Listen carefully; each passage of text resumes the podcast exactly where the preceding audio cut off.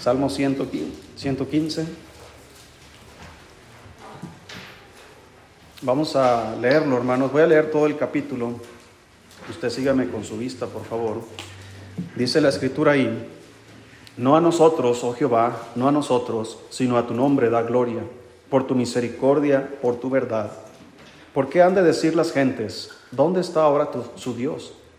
Nuestro Dios está en los cielos, todo lo que quiso ha hecho. Los ídolos de ellos son plata y oro, obra de manos de hombres. Tienen boca, mas no hablan, tienen ojos, mas no ven, orejas tienen, mas no oyen, tienen narices, mas no huelen, manos tienen, mas no palpan, tienen pies, mas no andan, no hablan con su garganta. Semejantes a ellos son los que los hacen, y cualquiera que confía en ellos.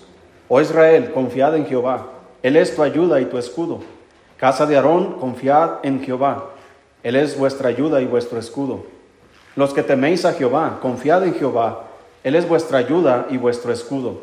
Jehová se acordó de nosotros, nos bendecirá, bendecirá a la casa de Israel, bendecirá a la casa de Aarón, bendecirá a los que temen a Jehová, a pequeños y a grandes. Aumentará Jehová bendición sobre vosotros, sobre vosotros y sobre vuestros hijos. Benditos vosotros de Jehová, que hizo los cielos y la tierra. Los cielos son los cielos de Jehová, y ha dado la tierra a los hijos de los hombres. No alabarán los muertos a Jah, ni cuantos desciendan al silencio, pero nosotros bendeciremos a Jah, desde ahora y para siempre. Aleluya. Oramos. Dios, gracias por su palabra. Bendígala, por favor. Usted conoce, Señor, nuestra necesidad y, y queremos, Señor, que usted supla esa necesidad de lo que debemos oír. Ayúdanos, por favor, en el nombre de Jesús. Amén. Este es un salmo, hermanos, muy...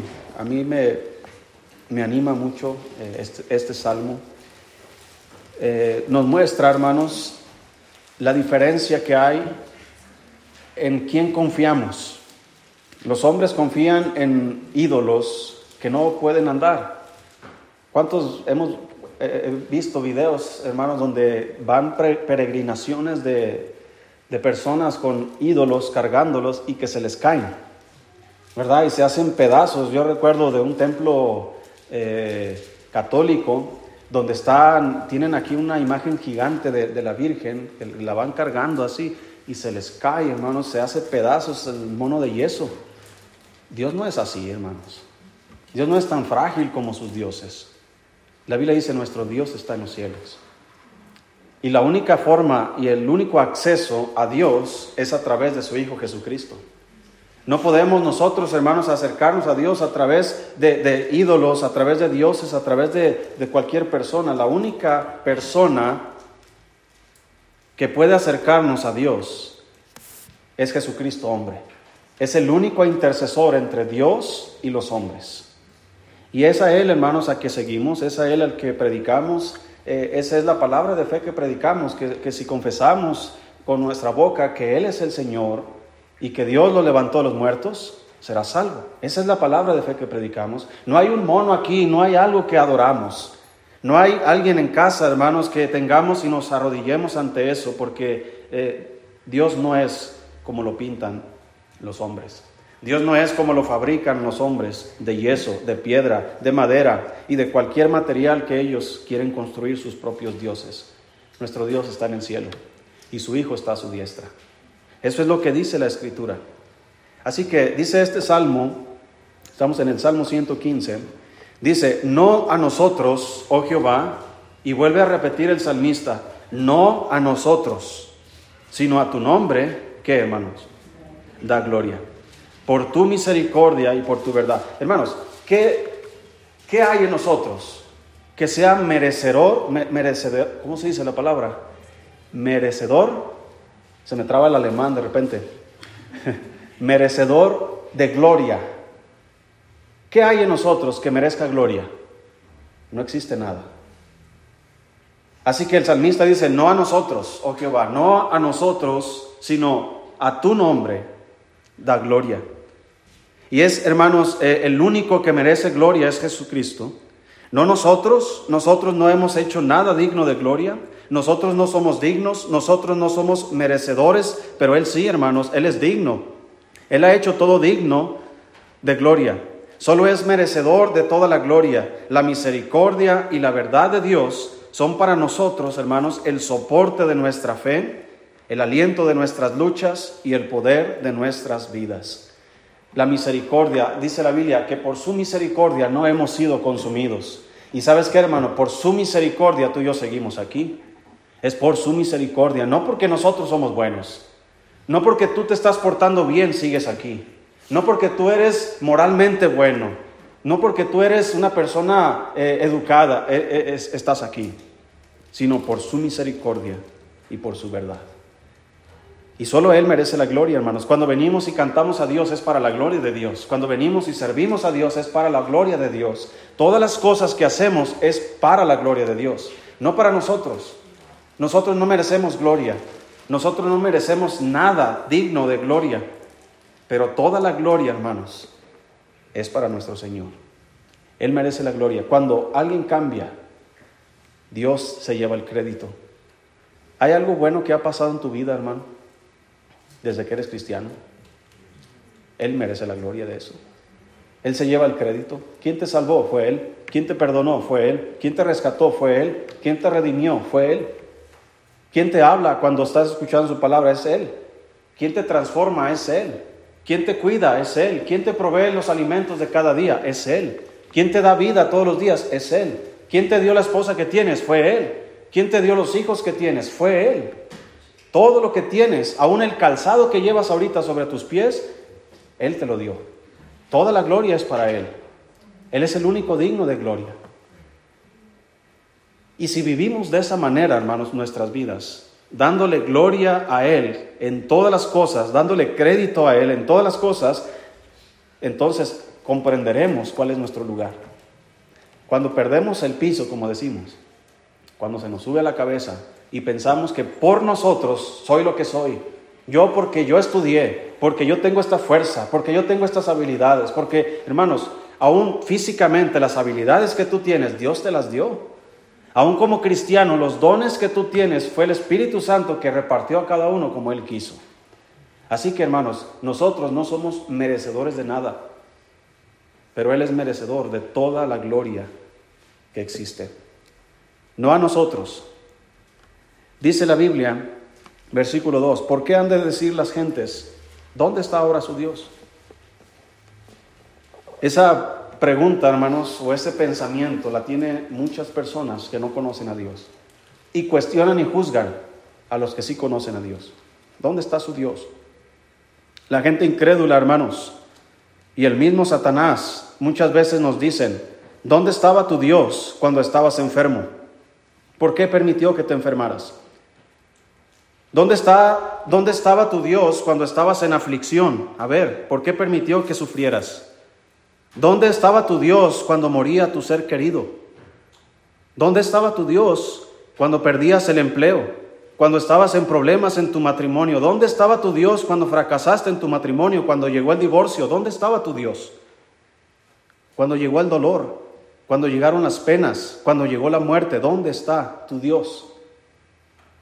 La respuesta que tú y yo debemos dar siempre es, nuestro Dios está en el cielo. Y todo lo que quiso, ha hecho. ¿Y quién puede estorbar a Dios y sus planes? Nuestro Dios está en los cielos, todo lo que quiso, ha hecho. Mira, hermanos, estas palabras tan poderosas que, que aparecen en Efesios capítulo uno. Búsquelo, por favor, sin perder nuestro pasaje. Efesios capítulo uno.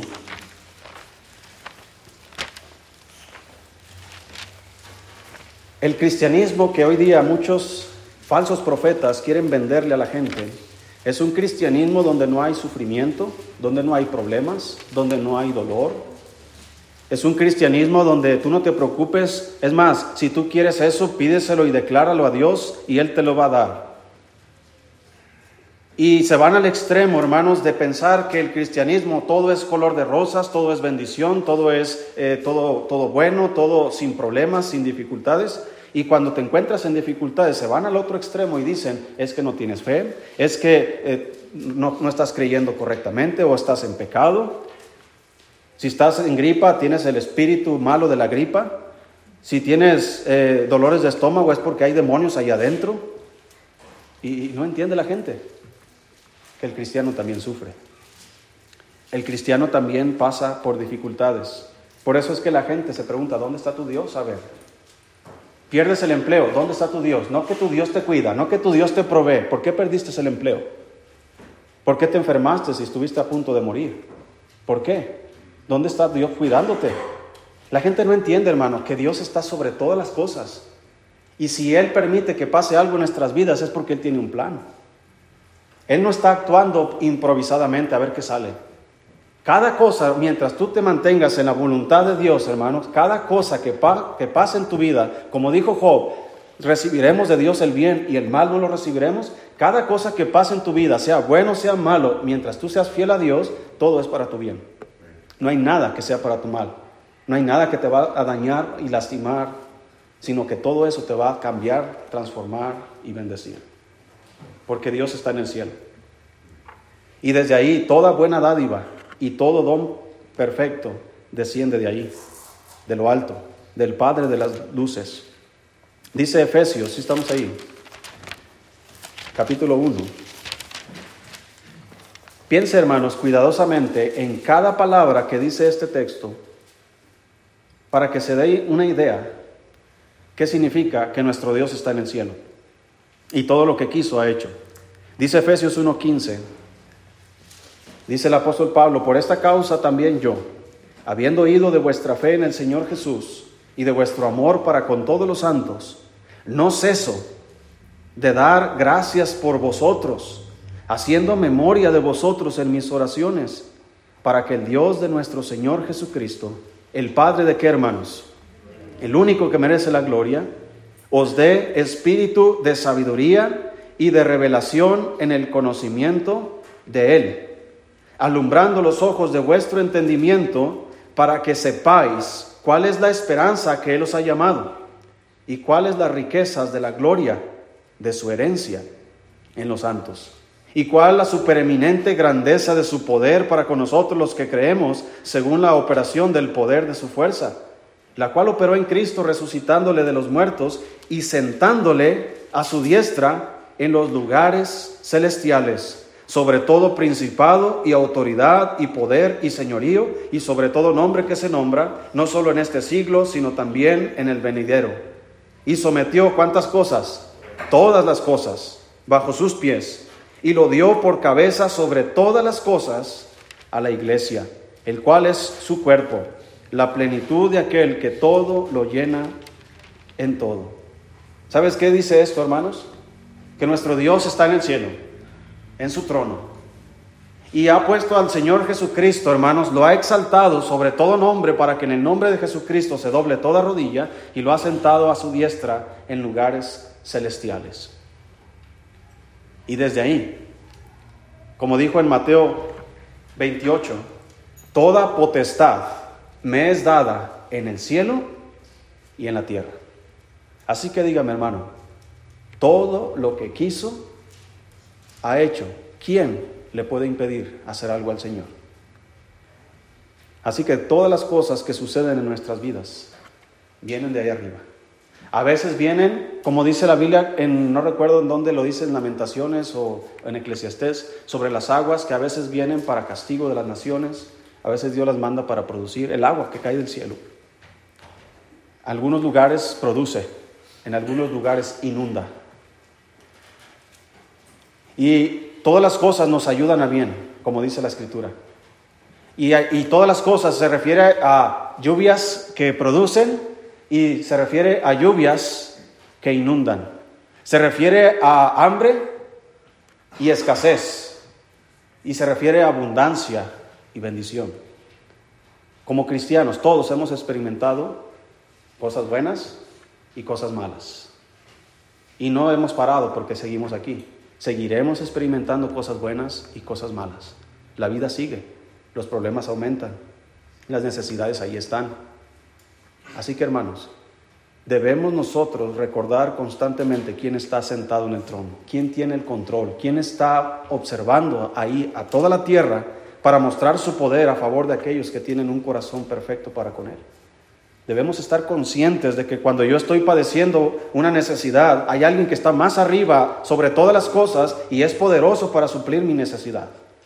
Debo recordar que cuando estoy en cama moribundo, debo recordar que Él puede levantarme y sanarme, pero también debo recordar que Él quiere llevarme al cielo. Debemos recordar estas cosas. Cuando estás sufriendo en tu matrimonio, ¿quién no ha tenido, hermanos, alguna dificultad en el matrimonio? Debemos recordar quién está arriba sobre todas las cosas y tiene poder de ayudarnos, cambiarnos, transformar. Tal vez tu hermana, que tu esposo no está aquí, te desesperas, te gustaría que estuviera aquí, que fuera cristiano. Déjame decirle que Él no está en el trono, Dios está en el trono. Y Él tiene poder para cambiar a cualquier pecador, no importa los pecados que haya cometido. Pero a veces olvidamos estas cosas.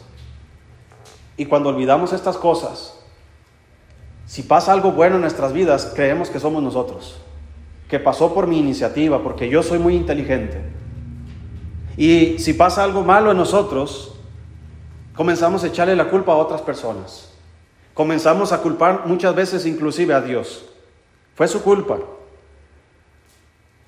Pero debemos recordar constantemente que Dios está sentado en lo más alto y todo lo que quiso ha hecho. El Dios de nuestro Señor Jesucristo es el Padre de gloria. Dios quiere abrir los ojos, hermanos, de nuestro entendimiento para que sepamos cuál es la esperanza a que Él los ha llamado y cuáles son las riquezas de la gloria de su herencia en los santos. Quiere que sepamos cuál es su poder para que, para que Él pueda, hermanos, obrar nuestras vidas.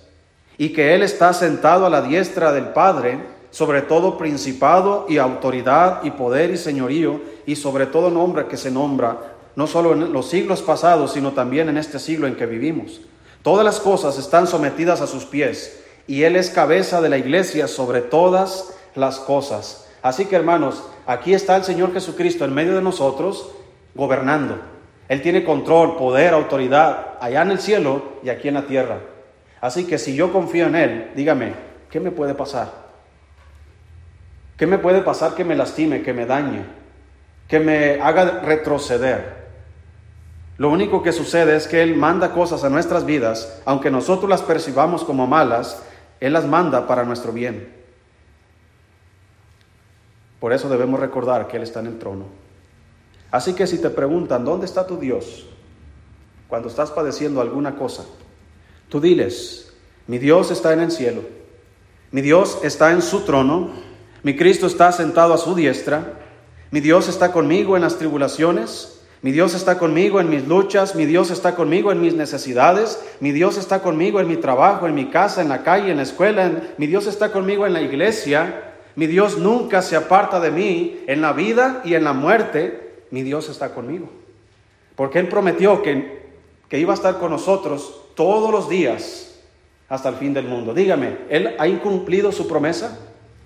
¿Ha habido algún día en que Él no está con usted?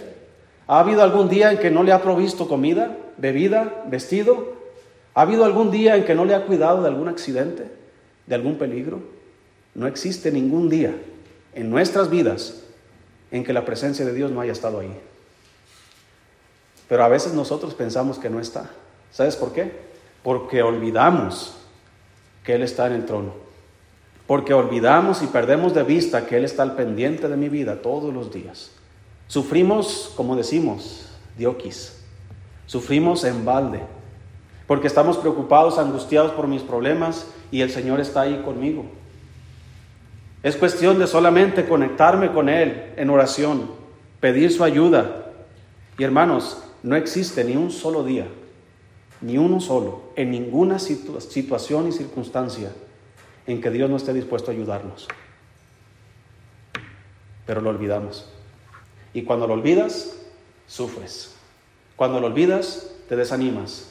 Cuando lo olvidas, padeces. Te sientes solo, abandonado, inclusive abandonado por Dios. Piensas que nadie te ama, que nadie te quiere, que nadie te apoya, que nadie está ahí, pero te olvidas de que el que está más arriba de todos está a tu lado. Y nunca, hermanos, desde que fuimos cristianos hasta toda la eternidad, jamás nos abandonará el Señor. Así que, hermanos, recuerda todos los días quién está contigo. ¿Sí recuerdas ese pasaje que dice, si Dios es por nosotros, ¿quién contra nosotros? Todo lo que quiso, hermanos, ha hecho. Ahora yo les pregunto a los que no creen en Dios, ¿dónde está su Dios de plata y oro? Que tiene boca pero no habla. ¿Dónde está su Dios de madera y de yeso? Que tiene ojos pero no ve. Que tiene orejas pero no oye. Que tiene narices pero no huele. ¿Dónde está su Dios que tiene manos y no palpan? Que tiene pies y no andan. Que los tienen que cargar porque no se pueden valer por sí mismos, porque no existen. ¿Dónde están tus ídolos cuando estás enfermo? ¿Dónde están cuando los necesitas? ¿Dónde están cuando clamas a ellos? Pero mi Dios, hermanos, tiene boca y me habla con su palabra, porque no solo de pan vivirá el hombre, sino de toda palabra que sale de la boca de Dios. Mi Dios tiene ojos, porque Él es el viviente que me ve. Él contempla toda la tierra para mostrar su poder a favor de los que tienen corazón perfecto para con Él. Mi Dios tiene oídos, porque Él oye mi oración. Clama a mí y yo te responderé, dice el Señor. Mi Dios tiene manos, su mano es poderosa. Nosotros somos sus ovejas y estamos en sus manos, y nadie nos puede arrebatar de sus manos. El Padre mayor es que todos, y nadie nos puede arrebatar de las manos de nuestro Padre. Mi Dios tiene pies y camina a mi lado, porque Él prometió estar con nosotros todos los días hasta el fin del mundo. Así que, como dice aquí el salmista Israel, confía en Jehová, porque Él es tu ayuda y tu escudo. Casa de Aarón, confiad en Jehová, porque Él es vuestra ayuda y vuestro escudo. Así que todos los que están aquí escuchando este sermón, que teméis a Jehová, confiad en Jehová. Él es vuestra ayuda y Él es vuestro escudo. Confiad en Él, en la riqueza, pero también en la pobreza. Confiad en Él cuando estás enfermo y también cuando estás sano. Confiad en Él en la vida, pero confiad en Él también en la muerte. Sigue confiando en Él, porque Él es vuestra ayuda y vuestro escudo. Volvamos a nuestros versículos. Salmo ciento quince.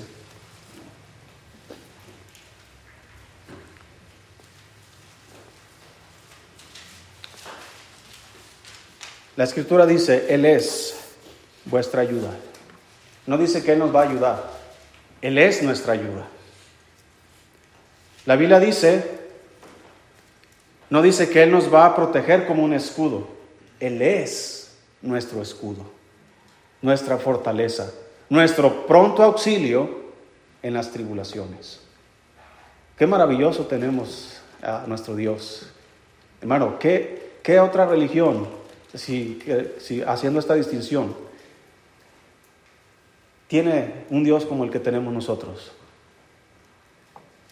¿Dónde está Alá, por ejemplo, para los islámicos? ¿Qué hace Él por ellos? ¿Pero qué hace nuestro Dios por nosotros? ¿Dónde está, hermanos? Muchos de ustedes que fueron católicos, yo, yo no fui católico así como ustedes, de profesión, pero me llevaban a la iglesia católica y yo creía eh, pues en todos los santos que, que nos inculcaban ahí en, la, en, la, en el catecismo y, y el santo este y santo aquello. Eh,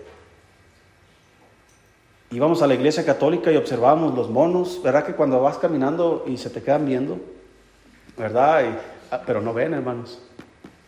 Tú sientes que se te quedan viendo, pero son los demonios que están dentro de esos monos, ¿verdad? Y, y hermanos, Dios trata sin piedad la idolatría.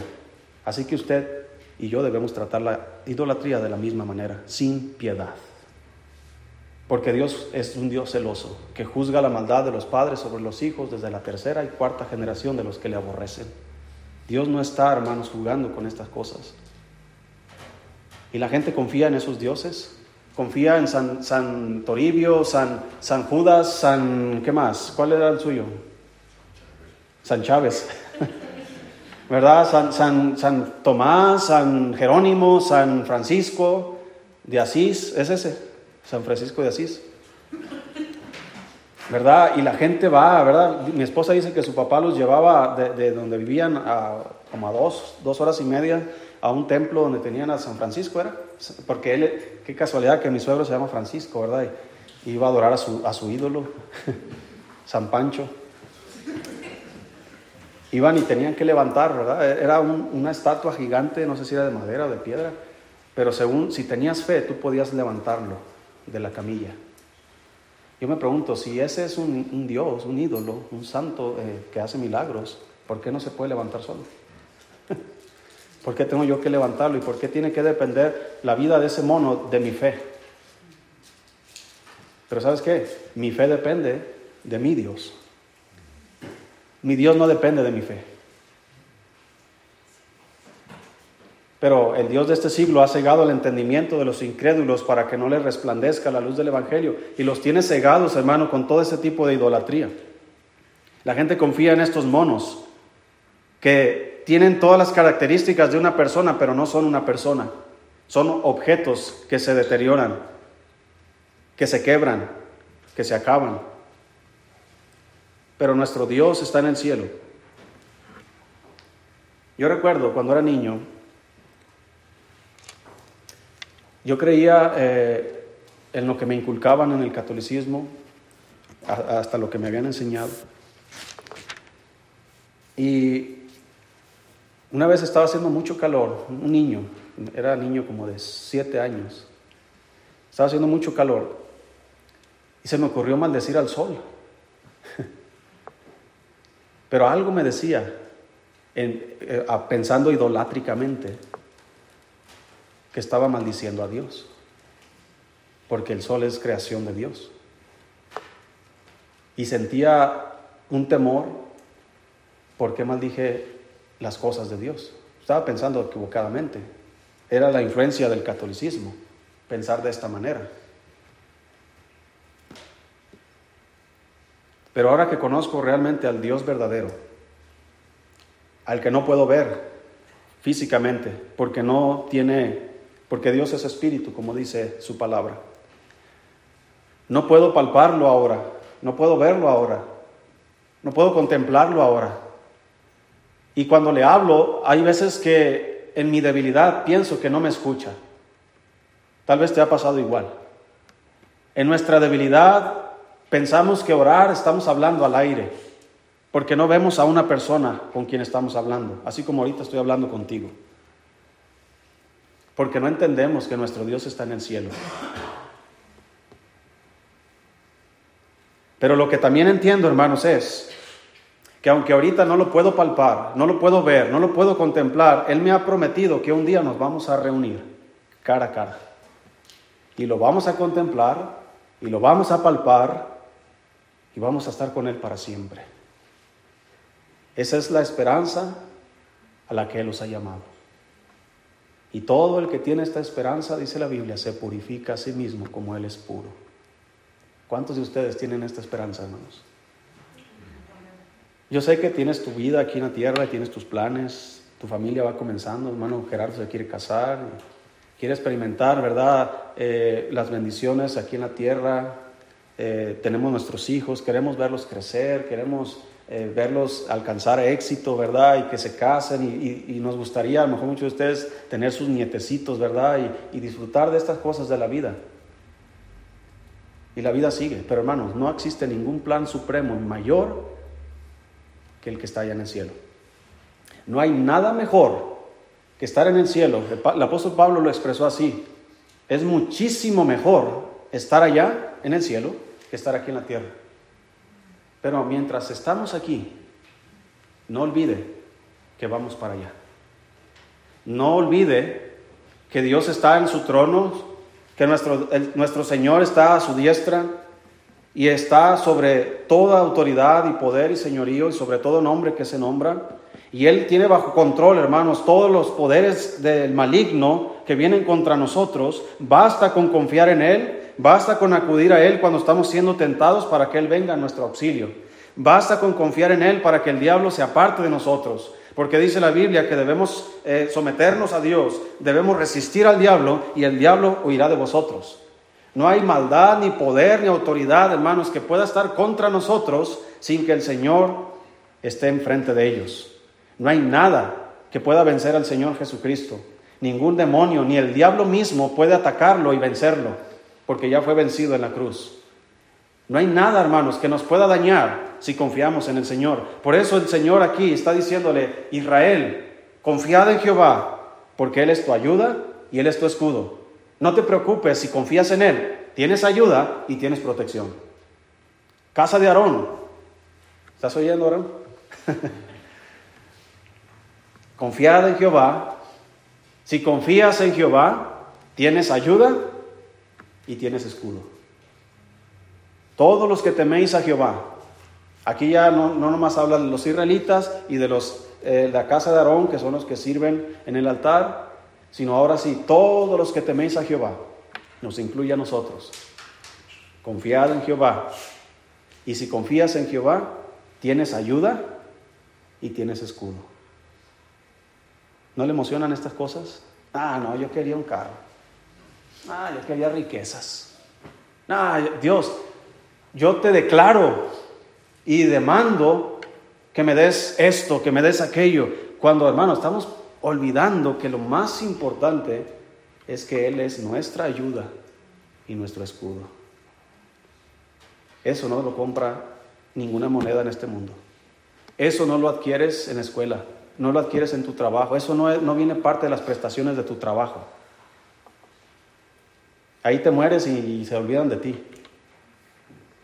Pero Dios no se olvida de nosotros. Con, junto con la promesa de salvación vienen toda una infinidad de promesas que Dios ha dado a sus hijos. Y una de ellas es que Él es nuestra ayuda y Él es nuestro escudo. Y no se termina con eso, hermano. Yo no nada más quiero que Él me ayude y me proteja. Yo quiero que me bendiga. ¿Cuántos desean eso, hermano? Realmente, ¿cuántos desean ben- ser bendecidos por Dios? Mira, hermano, si ahorita hemos experimentado la bendición de Dios en algunos aspectos de nuestras vidas, creo que no hemos alcanzado todas las posibilidades de lo que significa ser bendecidos por Dios. Hay mucho que Dios quiere darnos. Hay mucho en sus manos. Así como una madre, un padre se compadece de sus hijos y, y, y se esfuerza y lucha por trabajar para ofrecerle a sus hijos lo mejor y darles lo que usted no tuvo, pues nuestro Dios no tiene esa batalla de esforzarse y luchar para conseguir lo que Él quiere darnos, porque todas las cosas le pertenecen a Él. Mía es la plata, dijo Él, y mío es el oro. No hay nada, nada que el Señor no nos niegue que sea para nuestro bien. ¿Qué es lo que nos niega? Todo aquello que nos va a destruir. Todo aquello que nos va a lastimar, así como usted no le daría a un niño de cinco años las llaves de su carro para que maneje. Pero, ¿qué tal a su hijo de quince, de, de dieciocho años? Que, ¿cómo, cómo estaría contento de que su, padre, su papá le dé las llaves del carro, verdad? Y le enseñe a manejar. Entonces, nuestro Dios, hermano, no solamente nos da protección y ayuda, pero nos bendice. Y no solamente a nosotros. ¿No te gustaría que tu hijo fuera bendecido por Dios, Aloncito? Que toda la bendición cayera sobre él, Alejandrito. Mira, nosotros no vamos a estar para nuestros hijos para siempre. Tal vez ni para nuestros nietos. Porque nosotros no somos Dios, nosotros no somos ayuda y nosotros no somos escudo. Pero una vez que nosotros dejemos este mundo, nuestro Dios seguirá con nuestros hijos, con nuestros nietos, será su escudo, será su ayuda y será su bendición para ellos. Y esa es la promesa que dice aquí. Volvamos a Salmos ciento quince. Dice el versículo doce, Jehová se acordó de nosotros. ¿Y luego qué dice, hermanos? Nos bendecirá. Nos bendecirá. ¿Cuántas de nosotros, hermanos, de repente nos acordamos de una persona y Dios pone un deseo de orar por esa persona? Eso es bendecir a esa persona. Te acuerdas y bendices, ¿verdad? Yo estaba ayer, está, está, tengo muchas fotos en una computadora y quiero pasarlas a la, tenerlas en la nube para si algo pasa con esa computadora no se pierdan mis fotos.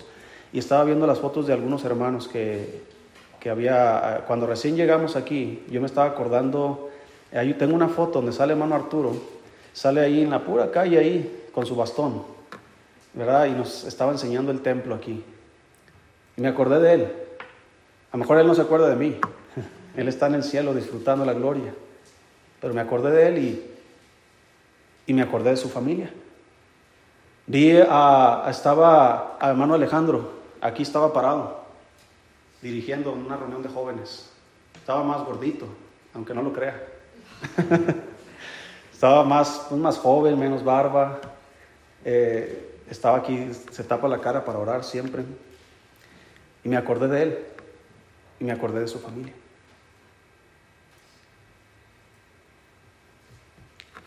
Ahí donde está, atrás de la hermana eh, Cristina, estaba sentada la hermana Lucía.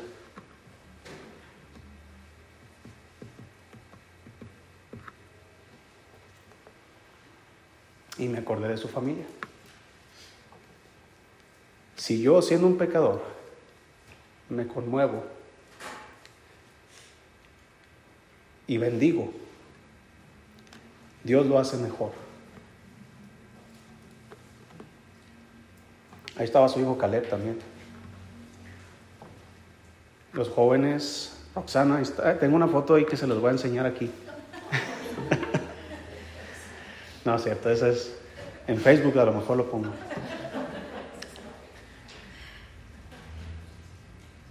Mira, hermano, cada vez que nos acordamos de personas, Dios nos motiva a bendecir a esas personas. Al menos recordarlas en oración. Cuando Dios se acuerda de nosotros, que yo dudo que Él se olvide de nosotros en algún día.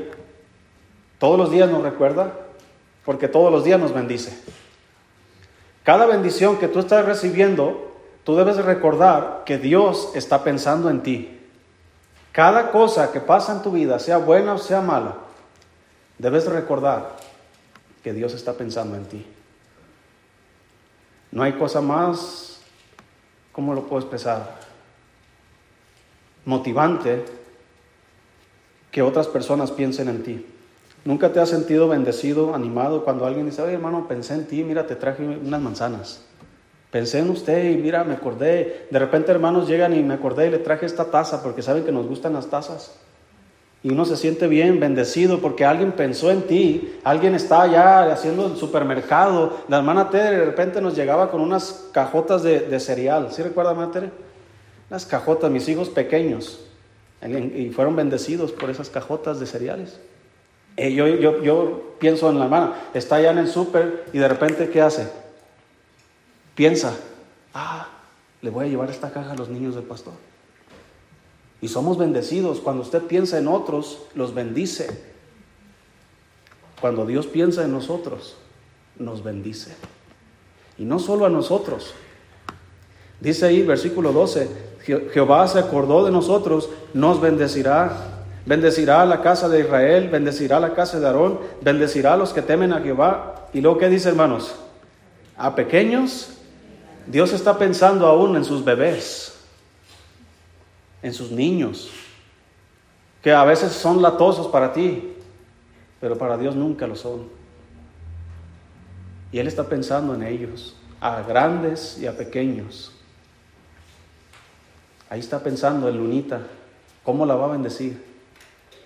Tal vez sus padres tienen un plan de vida, de cómo van a sacar adelante su vida, pero Dios tiene un plan supremo y mayor que el plan de sus padres. Tal vez yo tengo un plan para mis hijos de, y, y en mis posibilidades de cómo voy a sobrellevar mi familia. Pero Dios tiene un plan supremo de cómo Él va a sobrellevar mi familia. De cómo bendecirá a mi hija, a mi otra hija, a mi, a mi hijo. Cómo bendecirá a sus familias en los años venideros. Y eso me da un consuelo y una esperanza de que todo estará bien si confiamos en Jehová. No debo preocuparme por ellos si los encaminamos en el camino del Señor. Él bendecirá a pequeños y a grandes. Versículo catorce, no solamente nos bendecirá, dice, aumentará Jehová. ¿Qué dice, hermanos? Bendición sobre vosotros. ¿Cómo te sientes, hermano? No sé cuántos de ustedes han experimentado eso.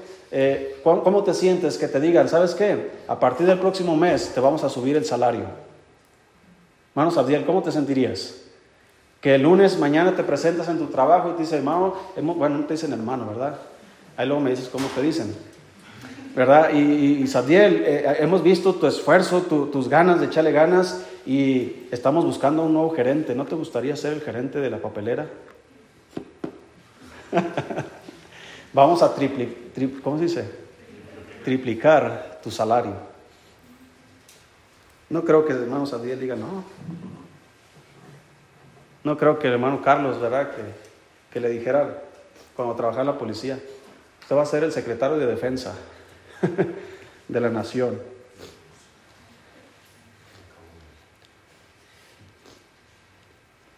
Lo malo es que yo no puedo ser apóstol.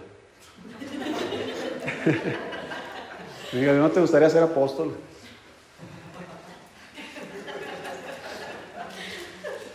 Pero, ¿a cuántos de ustedes en algún momento le han subido el salario o sus, sus ganancias han aumentado? En algún momento en sus vidas. Sea poco, sea mucho. A todos. Dígame, ¿no se siente bendecido? Ahora, piensa en esto. Dios se acuerda de usted y lo bendice. Todos los días. Y piensa Dios, le voy a aumentar la bendición a mi hijo. Te voy a aumentar las bendiciones. Y de repente llega otro nieto a la familia que ya estaba pensando en un carro, ¿verdad? Y de repente su hija encuentra una pareja y se va a casar. Y de repente su hermana es rescatada de la vida que llevaba y ahora se va a casar en una iglesia cristiana. ¿Sí se está dando cuenta, hermano? ¿Cómo aumenta Dios las bendiciones? Y de repente usted llega a la iglesia y, y era de los que estaban nomás ahí, y de repente está sirviendo. Nunca des por sentado que Dios no está pensando en ti. A lo mejor allá está hermano César pensando, ¿verdad? ¿Y cuándo yo voy a tener un hijo? Pues Dios está pensando en eso. A Él no se le escapa nada. Y Él no tiene lo que nosotros que improvisamos. Él tiene un plan. Y al plan de Dios, las cosas suceden. Pero hay que confiar. Cuando perdemos la confianza, perdemos de vista que Dios está al tanto de todo lo que concierne a nuestras vidas.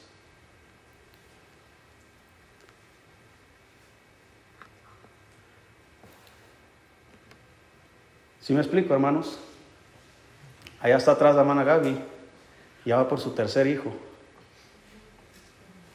Y quieren más, quieren poblar la tierra. Dios se llevó un hijo suyo y le mandó dos. No fue pérdida. Cuando los hijos van al cielo, nunca es pérdida, es ganancia. Y creo que es más emocionante, porque le da a los padres un deseo de estar en casa, en la casa de Dios. Yo estoy seguro que los papás de, aún los abuelos, están ansiosos de poder volver a ver a su nieto, a su hijo, y volver a abrazarlo. Ese es un aumento de las bendiciones de Dios. Pensamos, ah, fue pérdida, Dios no estaba conmigo, ¿dónde estaba tu Dios cuando estas cosas pasaban? La gente no entiende que Dios está sobre todas las cosas. Y Él tiene un plan supremo de lo que nosotros pensamos. Y al final de la historia, Dios siempre gana. Y nosotros ganamos con Él. Así que Él aumentará nuestras bendiciones sobre nosotros. Versículo catorce. ¿Y qué dice enseguida?